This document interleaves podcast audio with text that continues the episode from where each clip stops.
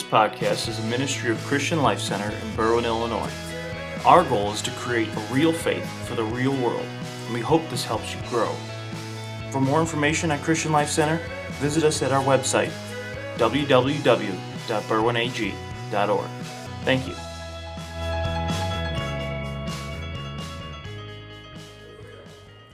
It's good to be in God's house, amen? It's more than a place where individuals meet, it's a place where a corporation of people meets. We are a community of faith, and so we, we need each other. We need a neck to hug, don't we? And uh, sometimes our neck needs a hug, you know. Well, we find ourselves in the wilderness series. This is the second of the wilderness series, and we are in, uh, in the middle.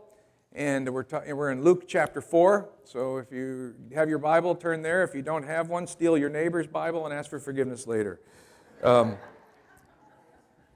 we're in the wilderness series, and it's nothing like being in the wilderness. The wilderness is a place where we grow, a place where we're formed, a place where our faith is formed, a place where temptation comes to us, but it's also a place where we rise up and we are filled with and empowered with the Spirit as we leave that place to go on and do the things that the Lord has said. So you can never say, The Spirit of the Lord has come upon me, unless you also are, have been in the wilderness and had the temptation come your direction and, and your faith is tested. So that's where we are today. Luke chapter 4, verse 1, and it says, Jesus, full of the Holy Spirit, left the Jordan and was led by the Spirit into the wilderness where for 40 days he was tempted by the devil. He ate nothing during those days, and at the end of them he was hungry. And the devil said to him, If you are the Son of God, tell this stone to become bread. And Jesus answered, It is written, Man shall not live on bread alone. The devil led him to a high place and showed him in an instant all the kingdoms of the world. And he said to him, I will give you all their authority and splendor. It has been given to me, and I can give it to anyone I want to. If you worship me, it will all be yours. And Jesus answered, It is written, Worship the Lord your God and serve him only. The devil led him to Jerusalem and had him stand on the highest point of the temple. If you are the Son of God, he said, throw yourself down from here, for it is written, He will command His angels concerning you and to guard you carefully, and they will lift you up in their hands so that you will not strike your foot against a stone. And Jesus answered, It is said, do not put the Lord your God to the test. And when the devil had finished all this tempting, he left him until an opportune time. The place of the temptation is this high point, vantage point, someplace we don't know. it may be a physical place, it might be a mountaintop or some peak that, that we don't know about, but more than likely it's a spiritual place where Jesus has the ability to, to see these visions, and the enemy takes him to this place where he has this vantage point and he can see around him. He can see the things of this world. Perhaps, uh, perhaps in this high place, Jesus gave him this 3D vision of what the world looks like. When we see Jesus, or when we see what Jesus sees in this thing, we see that Jesus is looking at, at the beautiful things of the world, the wonderful things of the world, the fine art of the world, the, uh, the, the uh, potential in political power, the uh, golden artifacts that we see all around us, the opulent structures, the ama- amazing uh, things that we would see in nature, the places you would go on vacation, the Taj Mahal, all these places. Jesus is seeing these wonderful works, these beautiful uh, uh, artisans' craftsmanships, the beauty of the earth. You know, and the Bible tells us that we should not love the things of the world. It's not meaning those things. Those are the beautiful things. Even the psalmist would say how wonderful that the earth was full of the majesty and the glory of God and declaring the handiwork of God. So there's good within the world that we could see. And I'm sure that's what the enemy is showing Jesus. He's showing him these beautiful things and the wonder of the world and the power and the potential of having political opportunity to change people's lives. Can you imagine what it would be like to have politics without corruption? Yeah, me neither. But, but Jesus, but Jesus could see it, you know, in that vision. The enemy was showing him to him, him that. He was trying to show him that. He was showing him this the world, you know. He, if, if there was a song playing in the background while Jesus was seeing this vision, that song would be, I see leaves of green, red roses too, right? That's what he would say, right? And I think to my, I think to myself, what a wonderful world. You and I have had that thought many times. Sometimes we're camping, we look up into the stars, and we just see them, the sky spattered with beauty and light, and wonder how God could be in love with a people as small and as minuscule as you and I in the middle of all the, this earth, you know. And Jesus is looking out all over all these wonders and saying, Wow, you know, this is a great offer. The, the devil is offering to give me the authority over all this beauty. What, what the enemy is not showing him is poverty and sickness and emptiness and the suicide rate and the violence on the streets of Chicago and all these other things. You know, this reminds me of when we were in Havana, in Havana, Cuba. You would, we, we came down to the waterfront in Havana, and at the, it was so beautiful. All that, that the Spanish architecture is absolutely amazing.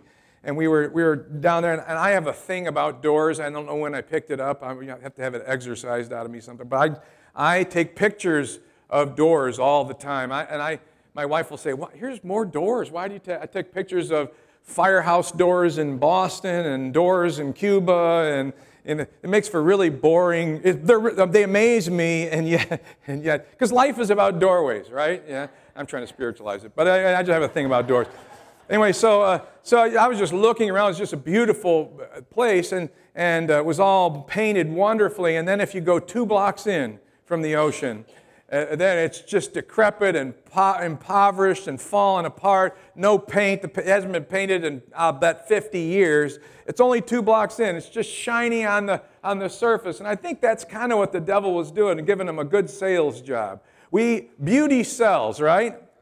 Right? You, when was the last time you saw a Quasimodo like Elephant Man figure selling something on TV? You know, you, you never see that. You see beautiful people, and I'm sure that's what the enemy was showing Jesus beautiful people, beautiful things, beautiful art, beautiful palaces, beautiful opulence, eh, all this wonderful stuff. And he was ignoring all the sickness and all the things that are in the world and the things that, that, that Jesus really came to change. He came to change all that. He's trying to, he's trying to not let Jesus see that so that Jesus will go his way and he will fall prey to the temptation. And the temptation that comes to the Son of God in this second temptation is the temptation, the temptation to worship Satan. Now,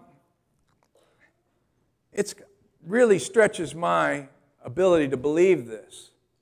At least it did until I thought about it some.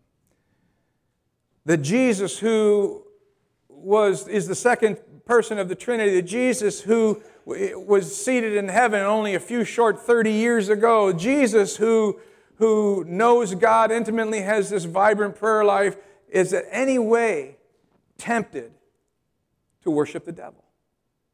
It's impossible for me to imagine that that's at all a temptation.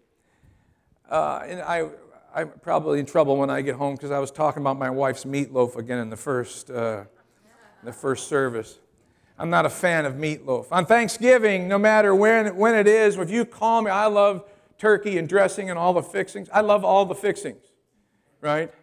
And I love everything. And so I, I'm, I'm like a horse in the gate waiting for the, the, the bell to ring. I'm like a runner in the starting blocks waiting for the firing pistol on Thanksgiving, I take it as a personal challenge to eat some of everything, no matter how. And my wife can put on a spread. I mean, she puts on an amazing spread on Thanksgiving, and it's and so I, I'm just in the starting gates, you know, and uh, but when she makes meatloaf, and you know, I'm on the. I'm on the I'm on the couch, you know, ready to go. She's my wife. She does this thing when she calls everybody to the table. She claps her hands once she goes, "Okay, and as soon as the hands are clapped, I'm up like a shot and taking my position like the runners have taken place, and I'm ready to go and do my, my thing there uh, and, and eat my part. And then some of other people who are slackers in the family eat some of their part too. But when she makes meatloaf, I'm less than excited. She's like, okay, come on to the table. I'm like, yeah, I'll, I'll be there as soon as this show's over. I mean, I'm a dutiful husband. I'll eat the meatloaf as long as she doesn't make it too frequently. I'll eat the meatloaf. I'm not excited about meatloaf. And so I, you know, I, I just don't go, I just don't get excited. I don't move up with the clap of the hands moves me not a bit.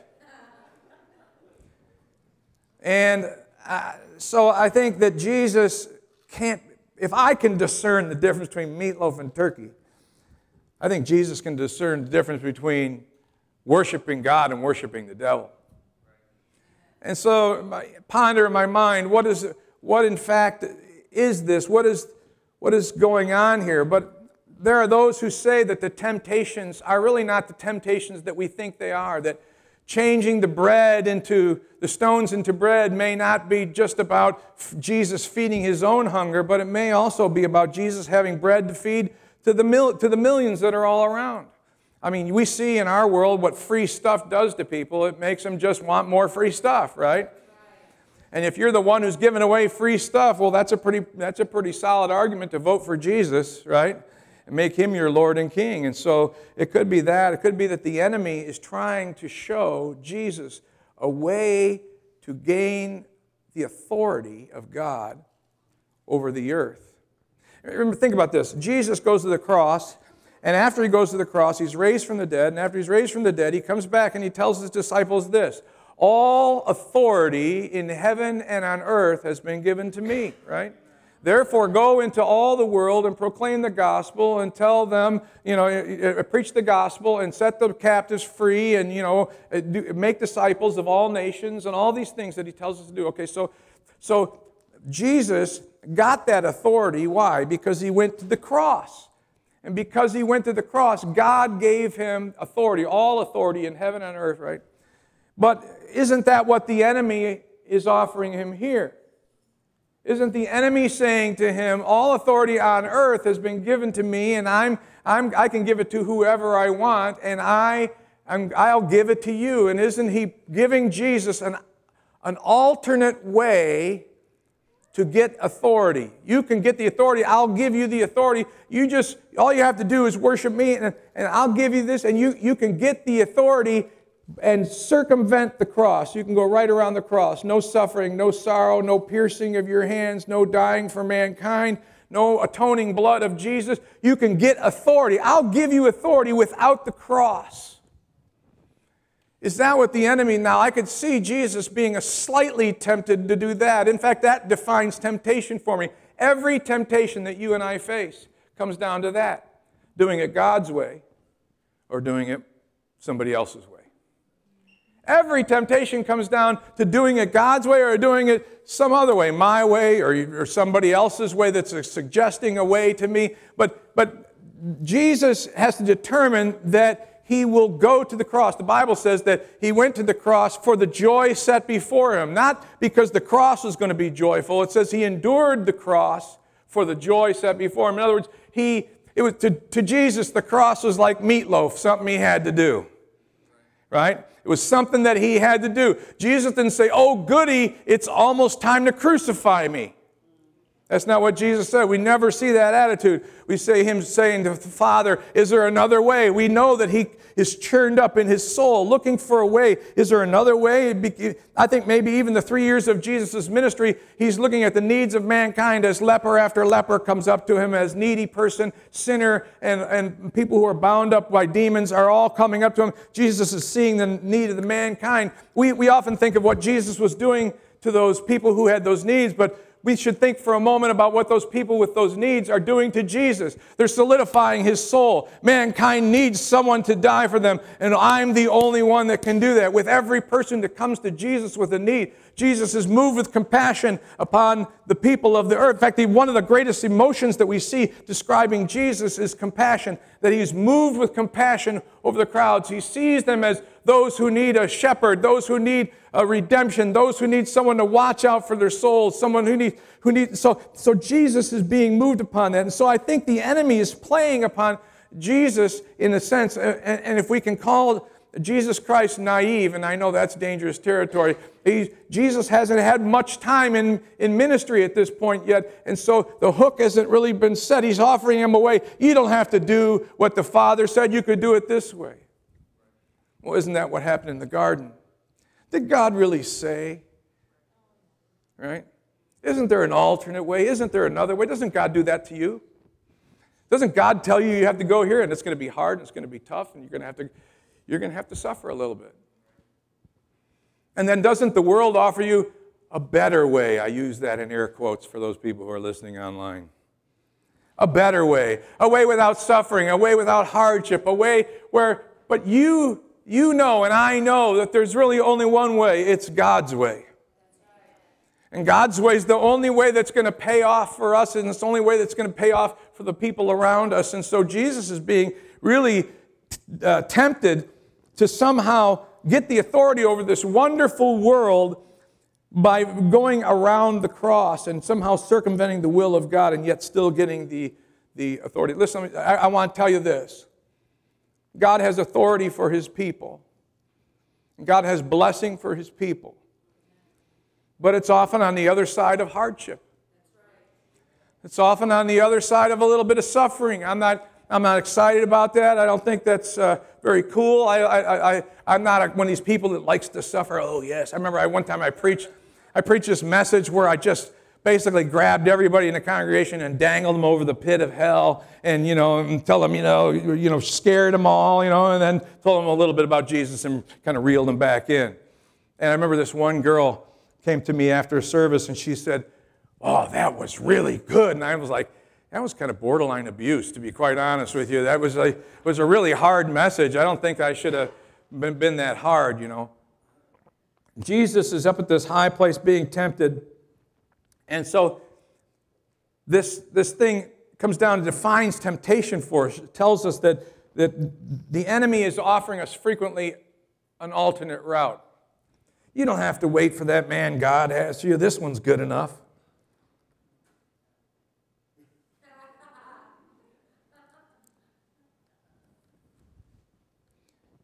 You know how you could be blessed, the enemy will say. Stop giving to that God. That's 10% of your income right there. You just keep that, you'll be better off. An alternate way to the blessing of God. He's dangling, he's using your devotion against you by dangling the presence and the, and the promises of God out for you. Satan is the liar, he's the tempter, he comes and he sells us what we're looking for. He says, Jesus, you can have all this if you just worship me. He said, It's mine. It's been given to me. And I can give it to whoever I I want. And I'm listening there and I'm listening to see if Jesus is going to say, You stinking liar, devil. You don't have authority on earth to do any of this stuff, but Jesus doesn't say that. This isn't yours to give, this authority. Jesus doesn't say that, which leads me to believe that that enemy isn't lying in that case that he has authority. Why would God give all authority to the devil? Why would he do that? Well, he wouldn't. That's not the kind of a God we serve. He doesn't give that authority to the devil. Go back and we look at Genesis chapter 3 and we see the, the place where the crime was committed. At Genesis 3, where man falls into sin. You see, man was created to be a representative of God on the earth. He was made in God's image. That has nothing to do probably with the way we look, whether we're bearded or chubby or skinny or, or whatever. It probably has more to do with the way we're to be able to act out with a dominion of God on the earth. The animals would fear us and they would be called by what we are named, and we would go out into the world. Go fill the earth and subdue it. Bring it underneath the control. Be the domineer over all the world. You are the one that's going to be the, the couple that's going to do this. I've given you authority over the entire earth. Bring it underneath your control. Subdue the earth. And temptation comes. And Adam falls prey to the temptation. And in so doing, he gives the enemy authority over the earth. And the enemy now has authority over the earth. You see, every time you and I yield to temptation, we give away our authority. Every time we yield to temptation, we yield our authority over our house, over our business, over the blessing of God, over our church, over our prayer group, over our Bible studies. We yield that when we yield, when we give in to the way of the enemy. He's trying to offer us a simpler way. We, when, we, when we fall prey to that, we yield that. And so, so we, we see this is what happened with Adam and Eve. They gave way. They gave in. They, they surrendered and they gave that authority away. And at that moment, sickness and death and sorrow and corruption came into the earth. In that moment, before that time, there was no sickness. Now, plagues and things are coming into the earth because the authority of the evil one now reigns over the earth. And the story of the Old Testament really is God trying to carve out a small group of a small place where the kingdom of God can kind of reign, where people on the earth will look and say, "Wait, there's blessing over in Israel. Let's go over there." But mankind keeps falling, Israel keeps falling into sin. And so finally we get to the New Testament, God sends a Savior, a Son, who's going to come and he's going to snatch that authority back from the one who stole it away from Adam and Eve. That's the story of the gospel that the authority would be, be given away. But in order for him to do that, he has to go to the cross. In order for him to get that authority back so that he can give that, so that he can just impart that authority to you, to you, so you have authority to cast out demons and heal the sick and preach the gospel and set the captives free and change lives. In order for you to get that, you have to have the authority of God that's been given to you. You have to, you have to live that specific way. You have to bring yourself underneath that authority. And so God is trying to to bring this authority to, to his children. And what we find here now, Jesus looking. Maybe there's an alternate way. In the scripture, it seems like he just responds Worship you. Scripture says, Worship the Lord only. Satan doesn't say, Would you worship me only? Satan just says, Would you just worship me? Satan says, yeah, You can worship me and Allah and Buddha and Shinto and all the other gods on the earth. As long as you include me in your pantheon, it doesn't really make a difference. As long as you worship me, I'm not looking for exclusive worship. Not like God who says you must worship him and him alone. Big difference, isn't there? Big difference. You, you can just include me in, the, in your worship. In fact, you worship God still, but as long as you worship me too, and Jesus isn't falling for that. But we do sometimes. We allow other things to creep in and kind of challenge God. See, worship means to fully bow down, to prostrate yourself. I remember hearing a story a while back about a visitor to India, and they were driving through the mountains. And as they were driving through the mountains, they were on a little one lane uh, path, little one, one lane road. It was on the edge of a mountain. Go too far to the left, and you go off, off the mountain and you die. And this side is a sheer rock wall. And he has given the driving to, the, to, to a hired driver, and the hired driver is driving uh, not too fast, but driving, moving pretty good along that road. And as he's moving along that road, he's driving and w- working his way around the edge of the mountain, looking over the edge of the cliff, and the guy in the back's really nervous and he's very, very, very tense. And then he sees through the windshield a big truck coming the other direction. And the driver comes to a stop. And without thinking about it, the driver puts the car in reverse. And now he's backing up down the road along the edge of the mountain. And this guy is as nervous as a cat in the back seat. He can't, he can't even get himself. Finally, they backs up over a mile down the side of the road till he finds a place where he can move to the side and let the truck pass. And once the truck had finally gone by, he asked him, How do you determine who yields to who? How do you determine who, who was there first? How do, you de- how do you determine? He said, Oh, he is greater than I. You see, at some point in your life, you have to determine who's greater, you or God. We got people every day out in the world trying to fight that battle, trying to prove that they're greater than God. I'm going to tell you that's a losing battle. The Greek word for worship, proskuneo, means to bow down completely. Worship looks kind of like this. I'll do it up here. Worship looks kind of like this. To bow yourself down before one who is greater than you. To bow down and to humble yourself. And to bow down and say, You are worthy, God. I am not. You are wise, God, and I am not. You are strong, God, and I am not. You are whole, and I am broken. You know all. I know very little, Lord.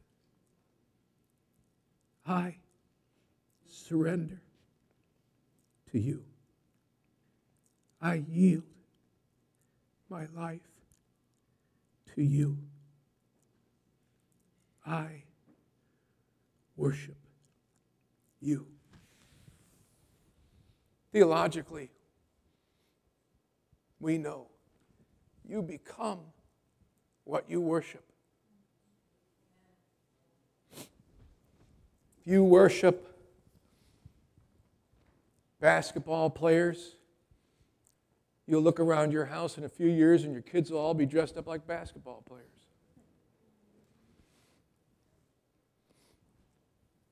If women in fishnet stockings turn your head, Dad, it won't be long to your child is wearing fishnet stockings to turn your head.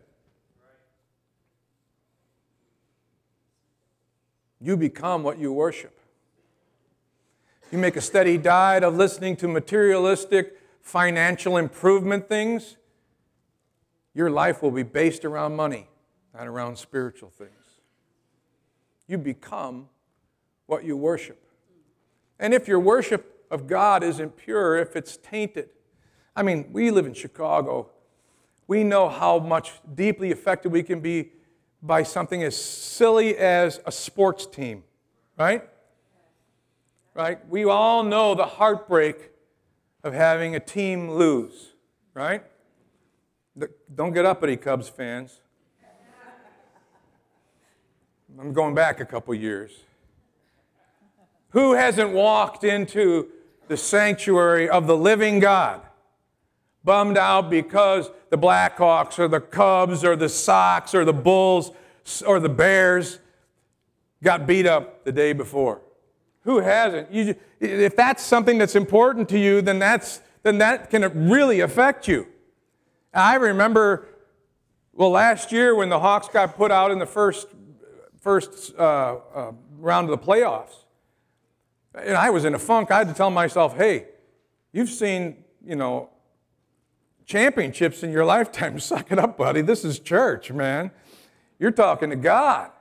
You're talking to people about eternal things, not, not these things.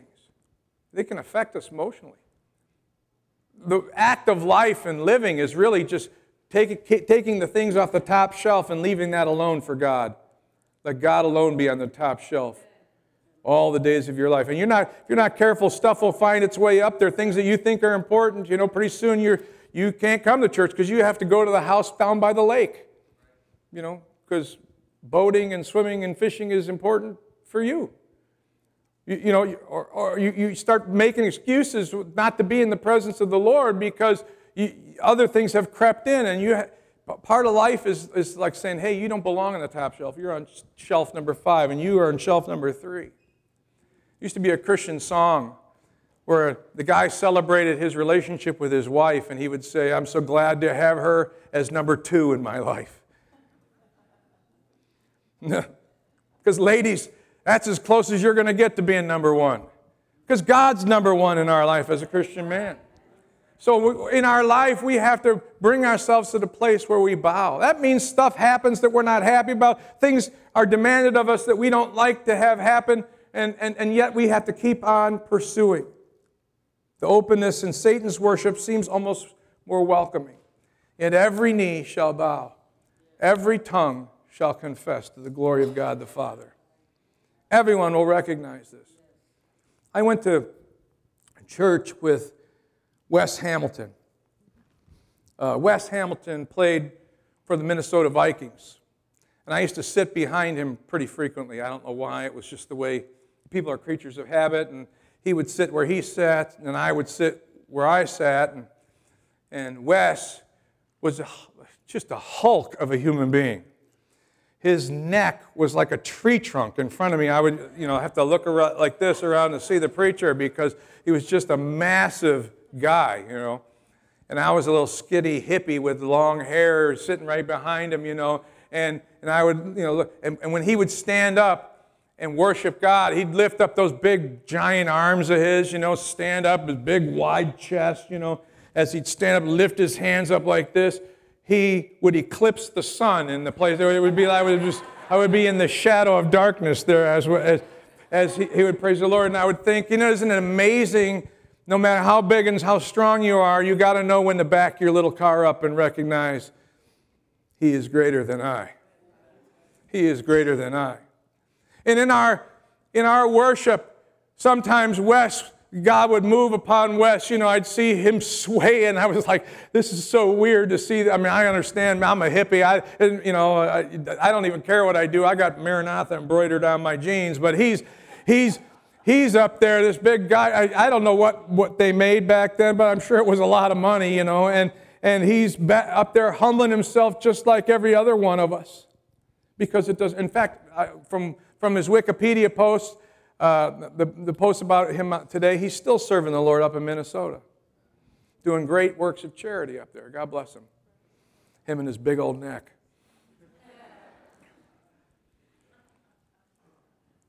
See, worship is a place where we equalize ourselves.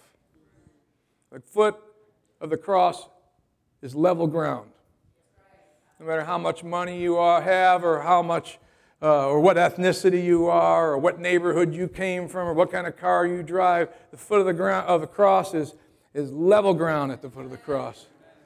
Every knee will bow, every tongue will confess. We have to determine how we will worship. It may mean it may be harder to live for Christ. You know, a lot of times we sell, we we preachers are like salesmen sometimes. We'll tell you the good stuff and kind of leave the other stuff for it may be harder to live for Jesus than it is to live in the world. I, I haven't found that to be true in my own life. It may be harder, you know. Uh, it's certainly harder to do it on a long term basis than to giving into the things of, the, of this world. But I'll tell you what, it doesn't make a difference. There's only one person who can get me all the way down on my knees with my face to the ground.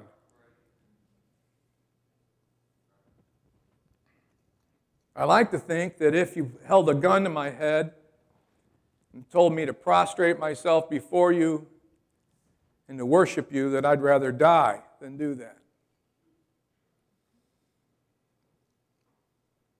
But if God, in His glory, for one second, shone in this place.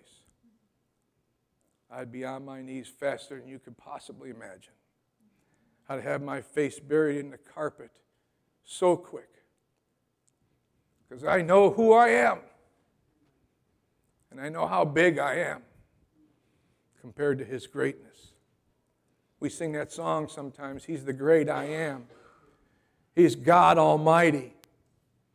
We use those words, we don't even recognize what we're saying. He's almighty. That means he's more powerful than you. We spend our lives trying to, trying to perfect one speck, one facet, one small thing in life. Even if you're a teacher and you go for your master's degree and your PhD and you specialize in teaching, you're just, you're just perfecting that one portion of life.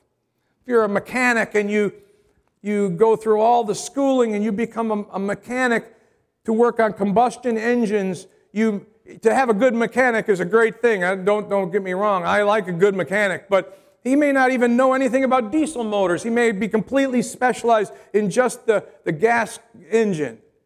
It's, we specialize in little chunks of life. God is omnipotent. God is omniscient. God knows everything and knows all about the all different kinds of places and facets of life that we live in.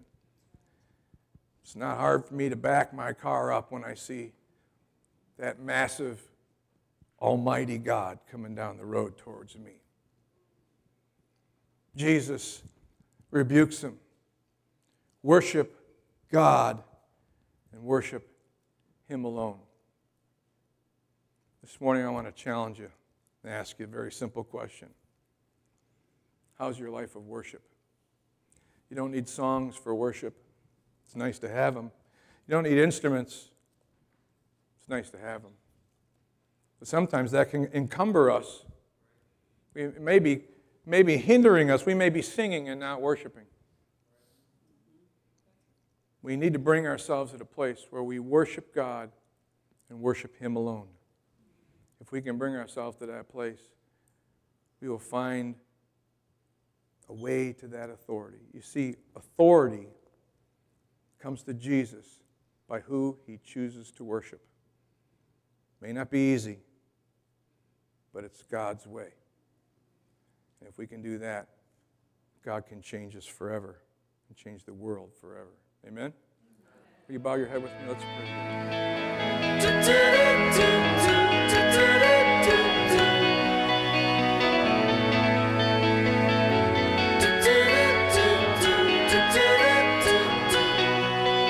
Thanks for listening to today's message.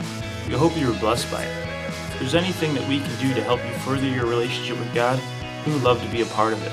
You can contact us through our website, www.berwinag.org. Thank you, and God bless.